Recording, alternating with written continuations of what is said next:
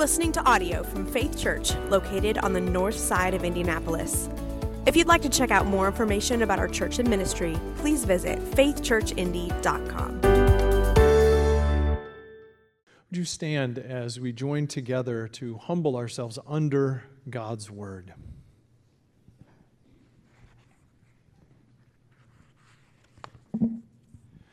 A reading from God's Word today comes from Paul's letter to the Galatians, chapter 1, verses 6 through 10.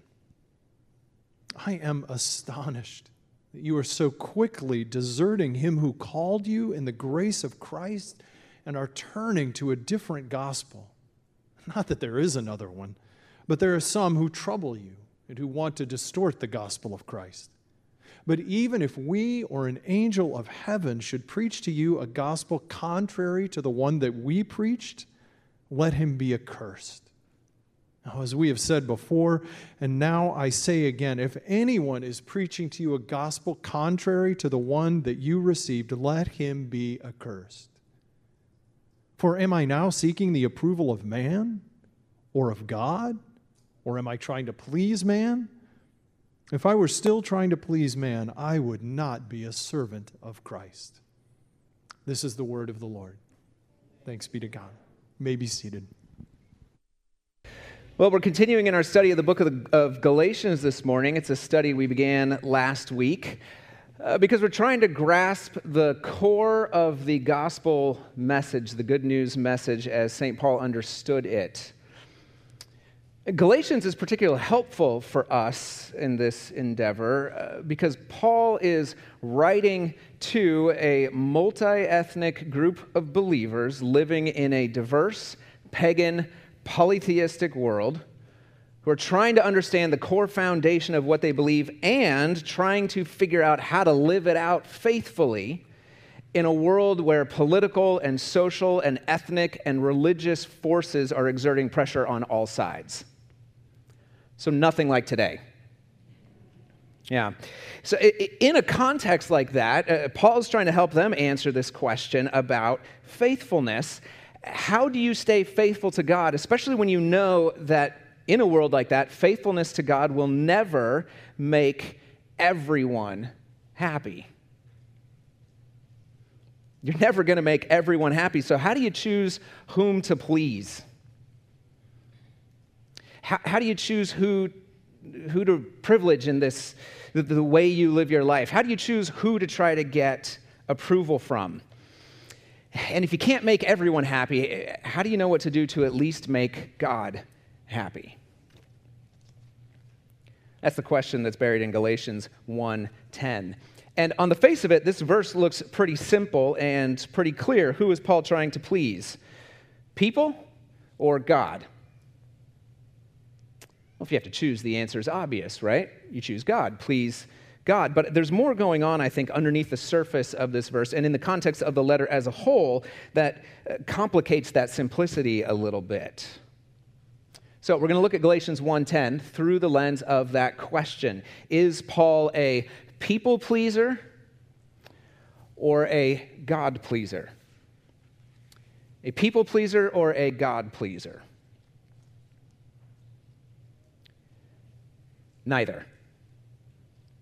Let's jump in. Galatians 1:10. For am, am I now seeking the approval of man or of God? Or am I trying to please man? If I were still trying to please man, I would not be a servant of Christ. So, first category, people pleaser. Is Paul a people pleaser? Well, at least that's clear. No. no.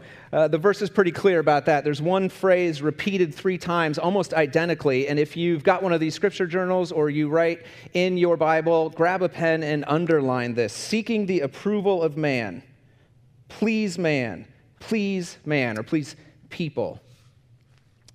For a few moments here, I'm going to skip over the first of these three phrases, seeking the approval of man or of God. We'll come back to that in a couple of minutes. I want to focus on the phrase that's identical, repeated twice please, man. Uh, because this key, or this phrase, is the key to understanding the accusations that Paul is facing. Uh, what the troublesome teachers have accused him of that he heard about in Antioch and so fired off this letter to the churches in Galatia. If we understand what he's being accused of, it kind of helps us understand maybe a little bit of the heat that's rising up out of these verses in this letter. Now remember the context here, verse 9. Paul has basically just said, uh, and I'll, this is my creative paraphrase of it, by the way. Paul has basically just said, you know, I, I've said it before and I'll say it again. If anyone preaches good news to you that differs from the good news that I preach to you, well, that person deserves to be cast out of the community of God. That's where their preaching is leading people. And then he follows it in verse 10. Now, does that sound to you like I'm trying to win approval from people? Does that sound to you like I'm trying to make people happy with me, that I'm a, I'm a people pleaser? Now, I put it that way, a people pleaser intentionally, because these two words that here in English are rendered please man or, or, you know, please humans, please people, is a very specific Greek phrase that is only used twice in the New Testament, here and in one other of Paul's letters. And outside of the New Testament, in the Greek speaking world, it is never used except in one community strict religious Pharisaic Jews. Zealous Pharisees, you know, that community that Paul used to be a highly influential, super successful leader in. In Paul's community, there were whole stories and songs condemning the people pleasers because the people pleasers were compromisers, they were hypocrites. They were prepared to cut corners on obeying God's law in order to make it easier for Jews to live alongside pagans, to be liked by their pagan neighbors. People pleasers even went so far, this is just horrible, they went so far as to go into pagans' homes and eat meals with them absolutely unacceptable. Just you may be wondering why. Why is that so bad? Well, it helps to understand the kind of Jewish mindset, especially the strict Pharisaic Jewish mindset at the time. Uh, the world was divided into two groups the righteous and the sinners. Two groups, the righteous and the sinners, or the justified and the condemned. And when God returned, when the God of Israel returned and brought heaven back down to earth, who's going to inherit heaven? The righteous. So it's important to know who the righteous are and to know how you can be seen, how you are one of this group, the righteous. This is a big deal because, uh, see, God had, had called Israel to be holy. That's all throughout the Old Testament. And, and, the Jews knew that their collective holiness was directly linked to the return of the Messiah, to God coming and bringing heaven back down to earth. So, if the Jewish people compromised with the pagan world, they would dilute their community's righteousness, in a sense. They would pollute themselves. And if they did that, Messiah wouldn't come back, God wouldn't come back. If they let it get so bad, then the, what had happened to them once before might happen again. God might allow the pagans to actually overrun them, wipe them off the face of the earth, clean them off the map. That's a very real threat at this time when they're under Roman occupation. You can see why then preserving the righteousness of the community was absolutely vital. And how do you know who the righteous are? They're the ones who keep Torah, the ones who keep the covenant law, the ones who prove that they're faithful to God by keeping the law as strictly as possible, which means observing the Sabbath, keeping uh, the circumcision laws, refusing to eat unclean foods, and certainly by refusing to eat unclean foods with unclean people. It's like a double no no. That sounds a little maybe off or, or odd to us. Uh, but think of it this way strict Jews basically lived with a pandemic mindset at all times. Gentiles lived in a world full of idols. Everything they did was dictated by the idols of the home or of the community or of the broader city or of the country they lived, from, eh, lived in. And if there's one thing Jews knew about idols, they knew they corrupt you, they pollute you, they kill you. And their pollution is infectious. So if you got too close to a pagan, to a Gentile, they were a threat to you. They were essentially a threat to public health and safety of the Jewish community. Their lives were as polluted as someone who goes around licking high touch surfaces and like making out with sick people. Okay, they're dangerous. And they're dangerous in the sense like they they enjoy sneezing in your face just for fun. Like these are people that you need to stay away from because they are infectious and there's no vaccine for it. So Jews need to stay away from pagans. And that largely worked in the parts of the world with large Jewish communities, in Judea and parts of Galilee, where the, the community could be self sustaining. But for Jews living as minorities, in minority communities around the Roman world, it just wasn't practical. You couldn't make a living without interacting with Gentiles. You couldn't do business. You couldn't survive. You can't avoid contact at all times. Business interactions and social interactions and even friendships were inevitable when you're constantly rubbing shoulders with pagans. So, some less strict teachers had come along. They said, well, the only way to stay pure among the pagans is to redefine purity. So they said to the Jewish minority communities that were all spread throughout the, the Roman world, hey, don't don't worry about being super careful to keep all the food laws and the purity laws and the Sabbath laws and the ethnic uh, separation laws. Like all of that stuff, that's, it just doesn't work in our modern world. So don't worry about it. It's, it's never been a big deal anyway.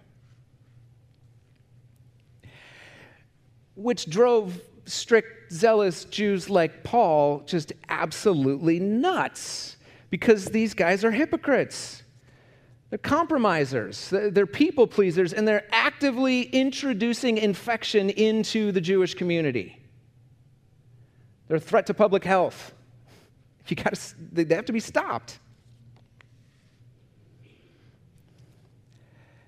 And Paul, who used to be one of these guys, one of these guys who thought this way, who believed this way, and who would have gladly accused the Galatian Jews of being people pleasers themselves, now finds that accusation turned right back on him. Paul, you're nothing but a people pleaser. You're softening the edges of what it means to be a follower of God to make it easier for pagans to come follow this Jesus you're talking about. These these teachers who are troubling the church at Galatia, that's the way Paul describes them. You're troubling the churches, that they've come to the churches in, in Galatia and to the Jews and the Gentile Jesus believers who are there and are saying, hey, Paul, Paul did a great job telling you about Jesus, but he, he, he only included half the message. He forgot the part about also being righteous. Yes, faith in Jesus, of course, but don't forget, you also have to, you, you also have to keep Torah. You have to keep the community righteousness. You have to keep yourself righteous. If you, if you don't, who knows what kind of destruction you could unleash among us. This isn't just about you not being pure enough, like it affects all of us. And if we let you in with your unrighteousness, God may not come back. So this is a big deal. It's a problem because Paul's saying the good news is that Jews who believe in Jesus don't have to keep the covenant law anymore. They don't have to maintain their righteousness. And he goes even further and he welcomes pagans, Gentiles, who are like sinners by nature. They're polluted because they don't follow Yahweh. And he's welcoming Gentiles. He's saying, look, if you have faith in Jesus as the crucified and resurrected Messiah of Israel, that enough right there is, is proof enough that you are part of God's new community. You are welcomed in, and you don't have to keep the law. The law that, in their minds, keeps people righteous. So Paul is being accused here of saying, like, you're just making it easy for unclean pagans to come to this Jesus guy. You're, this is a threat. This is a problem. So maybe you can see why Paul's a little fired up in some of this letter. Because he taught the churches, and he's going to teach them again throughout this letter, that keeping Torah, keeping the covenant law, was never about making you righteous enough for God to come back. The law was given to show you that you can never be righteous enough on your own. That's why he'll go on to argue faith played such a huge role in the history of the people of Israel, in Abraham, in the Psalms, in the prophets. Faith keeps showing up over and over and over again. That's why faith plays such a huge role in this new Messiah believing community because he taught them whenever anyone believes that the crucified and resurrected Jesus is Israel's Messiah, that makes them full members of God's people without keeping the covenant law, without food laws or Sabbath laws or circumcision laws or the ethnic isolation laws. And so he's got to be very clear here. Uh, okay, I know that looks like I'm going soft. Like I'm one of these people pleasers.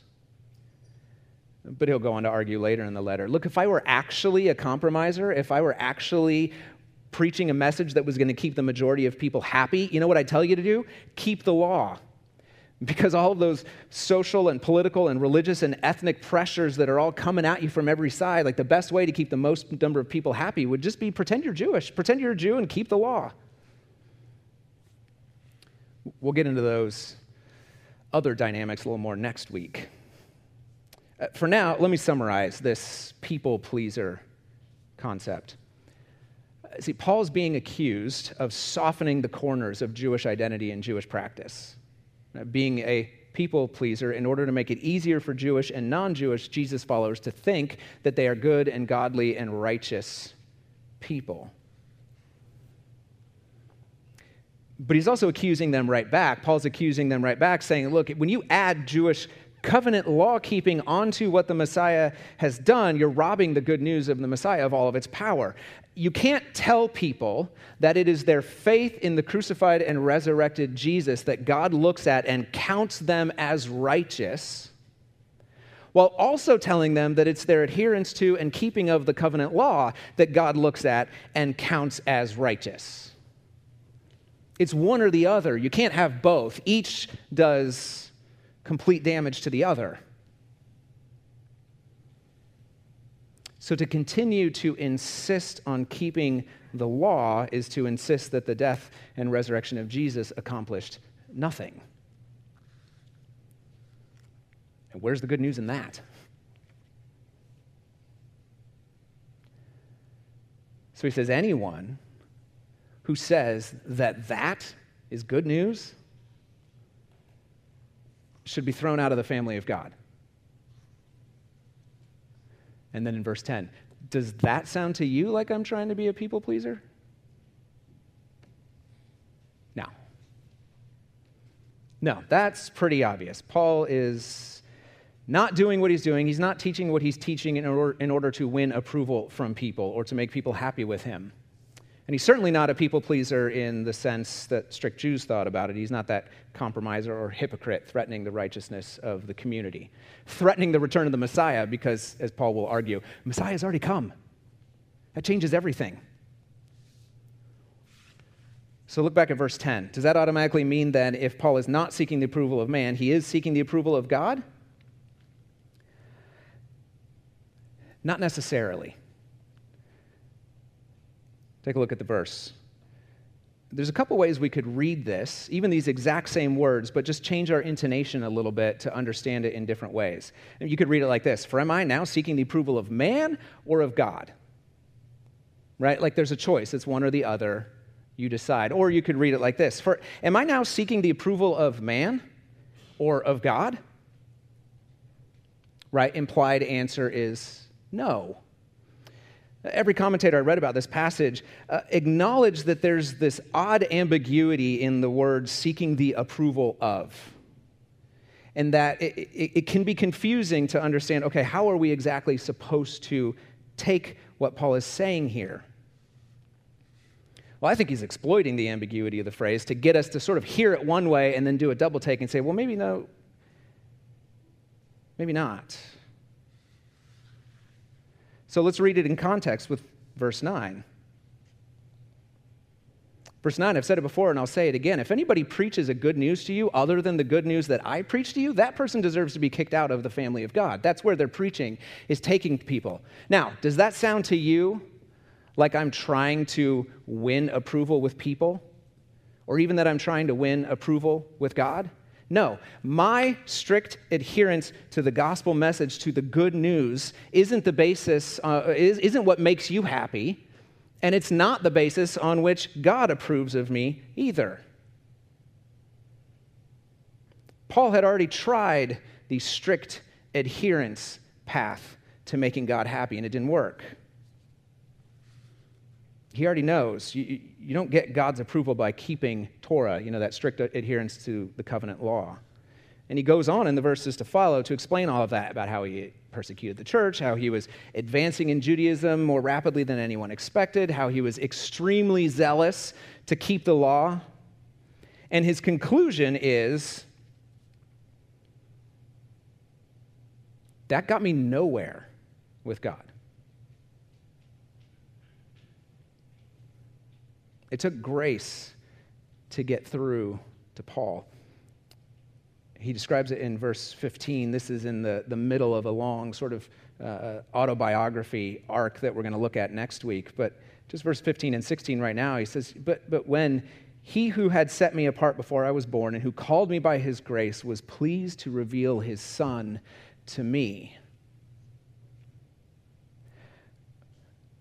Paul describes the grace that came to him from God, and he doesn't use a single verb of which he is the actor. Right? God's the actor. God set Paul apart. God called him by his grace. God was pleased to reveal his son to Paul.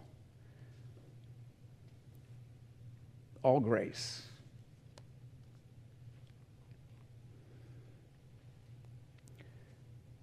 So, for a type A guy who's all about strict adherence, zealous for knowledge, who's going to who's going to do this Jewish thing and he's going to do it. He's going to be the best Jew he could possibly believe. I think his biggest temptation was to come to Jesus in faith and then go, I'm going to do this Jesus thing the best way I possibly can. Like, I'm going to pray all the time. I'm going to read all the things. I'm going to do all the stuff I'm supposed to do. Like, that's how I'm going to get God to approve of me.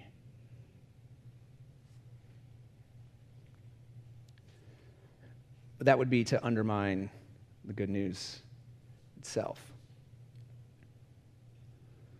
God is not persuaded to approve of Paul because of his theological acumen, because he knows how to parse the particularities of the Old Testament in a New Testament world. Because he can put all of the different pieces together and read the Old Testament and see the story of the Messiah come all the way through. That's great, and I'm glad he can. But Paul, God doesn't approve of Paul because he's theologically erudite. That's it's not it at all. And God doesn't approve of Paul. He's not persuaded to approve of Paul because of Paul's moral performance, because he has the discipline to hold himself to a high standard of moral excellence, because he can spot the inconsistencies between his life and his preaching, and he can apply his own preaching to his own life thoroughly, systematically, rigorously, programmatically over and over and over again. That's good, but that's not why God approves of, of Paul. And God's not persuaded to approve of Paul because of his ability to argue on God's behalf out in public like we read in Acts, to go toe to toe with pagans and religious leaders uh, of other traditions and, and, to, to stand his ground with elite philosophers and argue on behalf of the gospel and on behalf of the God of Israel. That's not the reason why God approves of Paul. Not because he's a fighter willing to stand up for the truth no matter what happens. See, when, when Paul asked the Galatians, there in verse 10. Does what I'm saying sound to you like I'm trying to get people to approve of me? Or that I'm trying to get God to approve of me? The answer he expects is, is no.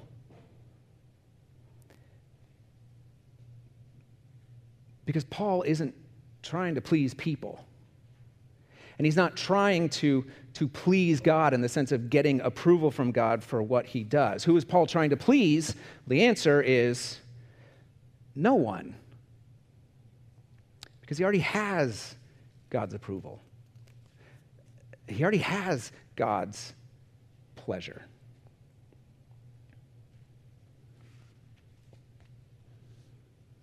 You know, as much as, as we may not want to admit it, the majority of our lives, uh, maybe the entirety of our lives, is uh, one big, long approval generation project, isn't it?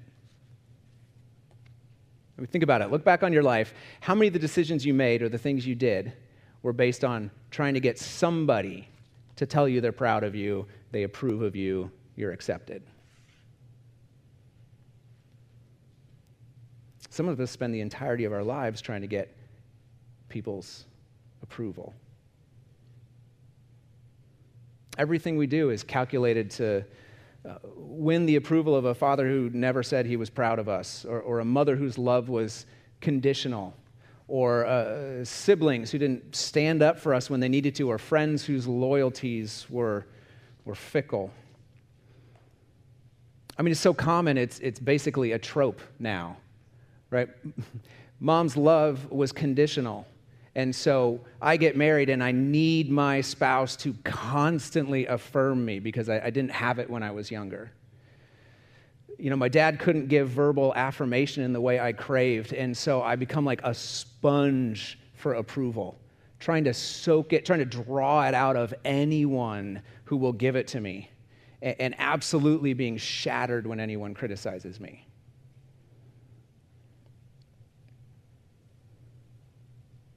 The good news is this doesn't magically go away when you become a Christian.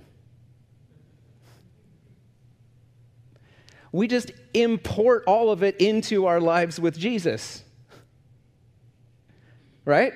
And, and so, even as we talk about Jesus, the temptation to soften it, to, to round off the edges, to, to tell people, like, hey, Jesus is here. He loves you. He wants you to be happy. He, he'll even forgive your sins if that's what it takes to, for you to be happy. Like, this is what we tell people, and we, we forget or we conveniently leave out the whole part about leaving all of that behind and going out into a new way of living, apprenticed to Jesus, living out Messiah shaped love. Because that's hard it's good. It's so much better, but it's hard. People like us more when we say, like, hey, Jesus is going to help you find the real you.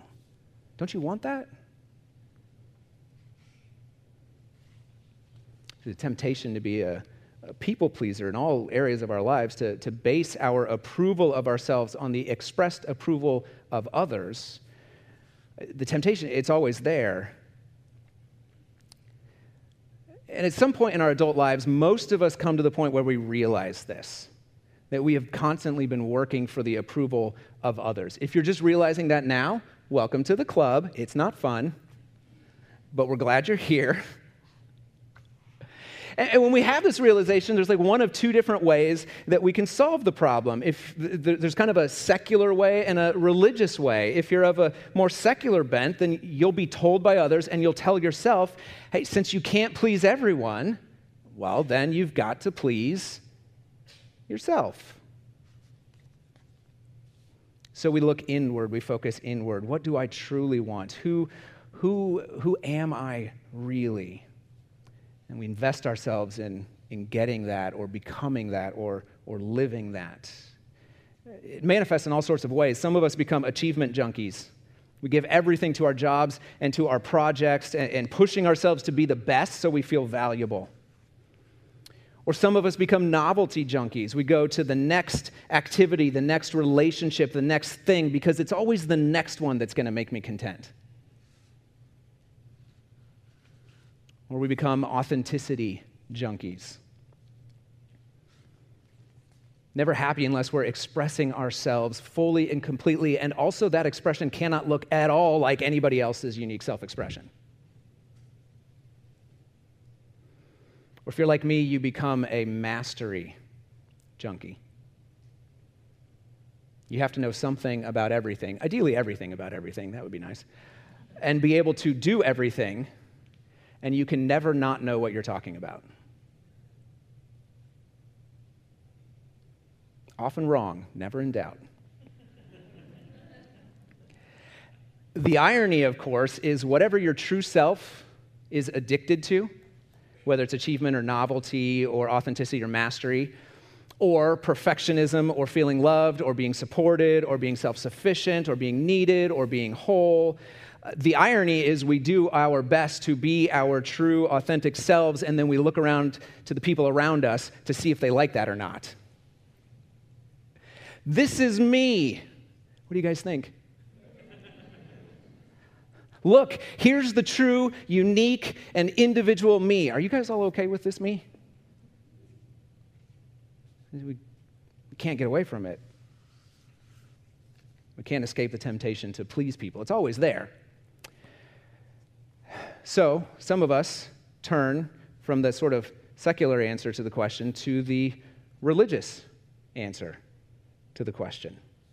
If I can't please everyone and I can't please myself, maybe at least I can please God. So we double down on religious practices. We read Scripture daily, we meditate on its meaning, we read through the Bible in a year, we observe the canonical hours, we practice Sabbath, we tithe, we make it to church every Sunday, even if it means streaming the service on our phones while we lie in bed. Hey, babe.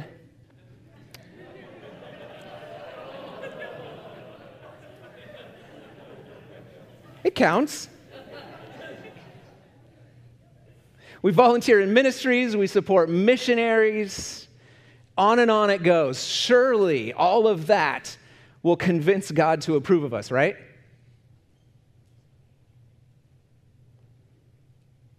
Or we throw ourselves wholeheartedly into moral perfectionism. We set impossibly high standards for ourselves and we beat ourselves up, figuratively, sometimes literally, when we don't reach those standards. We, we do our best to be more biblical than the Bible there's anything in there that God says, use self control and wisdom about, we're like, no, just don't do it. That's way more spiritual. We say, look at how high of a bar I've set for myself, and I will hold myself to it. And if you're close to me, I'll hold you to it too. And together, the two of us, me being able to change you or the family or the whatever, we're like, God, look, you approve of us, right? Because of how good we are? Because of how seriously we take your word? So we make moral standards the judge by which we know if God approves of us or not, whether we're living up to our own standards.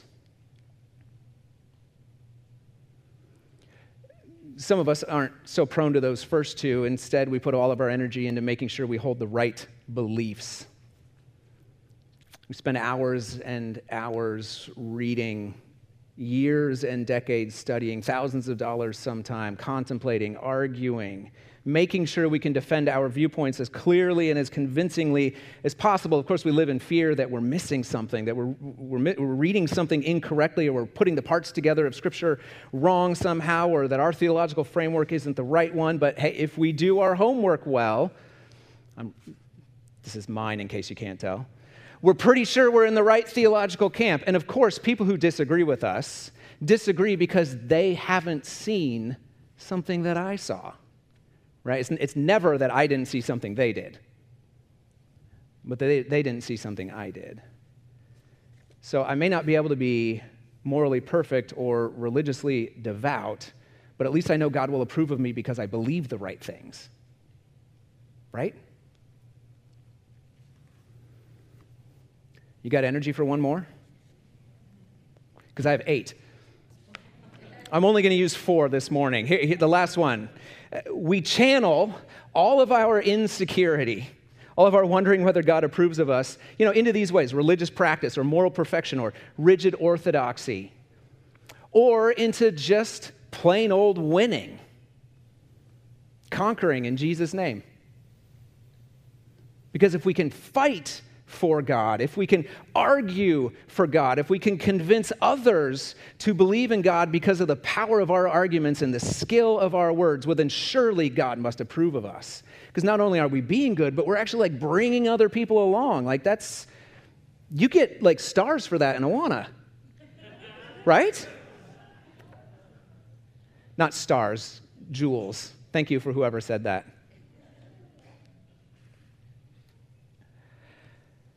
So, r- religious devotion, moral perfection, theological accuracy, or the willingness to go toe to toe with anyone and everyone, anywhere and at any time through any keyboard.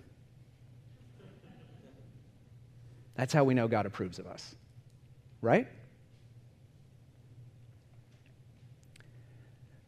For Paul, the answer was always no. No. No. He remembered his old life before coming to Jesus. Hints of it are buried in verse 10 in one little word still. Circle it. If I were still trying to please people, and if I were still trying to be that guy who did everything right so that people would like me and God would like me, if I were still that guy, I, I wouldn't be a servant of Christ. We know from Paul's biography, he, he tried at least all four of those methods I talked about to win the approval of God, to win the approval of other people, to win the approval of his strict Jewish community and it hadn't worked. It never worked. It never will work. Only grace does. Because he's going to go on to argue in the rest of this letter. He'll say in the, at the end of the next chapter, like, I have been crucified with Christ. Not, I have obeyed Christ perfectly, or I have, I have been devoted to Christ, absolutely. He says, I've been crucified with the Messiah. It's no longer I who live, but the Messiah who lives in me. And the life that I now live in this flesh, I live by faith in the Son of God who loved me and gave himself for me. It's never anything to do with how well you can be devoted, or how right you can be, or how pure you can be, or how strong you can be. It only ever has, has to do with faith in the Son of God who loved me and gave himself for me. That's what Paul says is true for him. It's true for me, it's, it's true for you if you want it. There's nothing you or I can do to convince God to approve of us. Not religious practice, not moral perfection, not right beliefs, not serving in the right ministries, not any of these other things we could think of, not even fighting on his behalf. Our only basis for approval from God is what Jesus, Israel's Messiah, did on our behalf. His life and his death and his resurrection defeated the power, the controlling power of sin and death in us and in the world and gives us new life in Jesus. That's it. That's the only basis for approval from God. See, there's a huge difference between acting in a way that pleases God so that He will accept you and acting in a way that pleases God because He has already accepted you. All of that religious practice and drive for moral excellence and quest for sound doctrine and even the enthusiasm for argument, those can all be good and healthy expressions of faith as long as they follow being approved by God. Not if they're, means, they're the means you use to earn it. Because if all those things are an expression of trying to win people's approval or trying to win God's approval, they'll never set you free. The only thing that will set you free from needing other people's approval or even your own approval of yourself or even from needing God's approval is knowing that you already have it. That you are, you are already loved and approved of by God because of Jesus.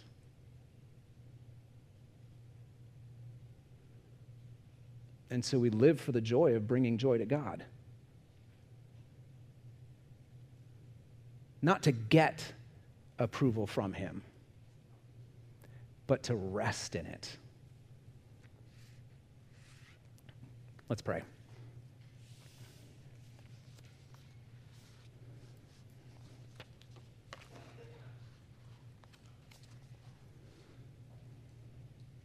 Father, we do so many things to try to prove to ourselves and to others and, and even to you that you approve of us. So many good things, maybe even all of our good things, are done so that we, we feel like you, you, you like us. You, you look at us and say, oh, yeah, that one, that one works hard for me. He's, he's worth loving. She's worth loving. Father, help us to confess not only the, the sin that we commit, the evil that we do when we look for approval from others, but help us to confess even the, the damnable good things that we do trying to get approval from you. And help us to rest instead in the approval that we already have. Through your Son, our Savior, Jesus Christ who lives and reigns with you and the Holy Spirit, one God, now and forever, and in whom our hope is secure. Amen.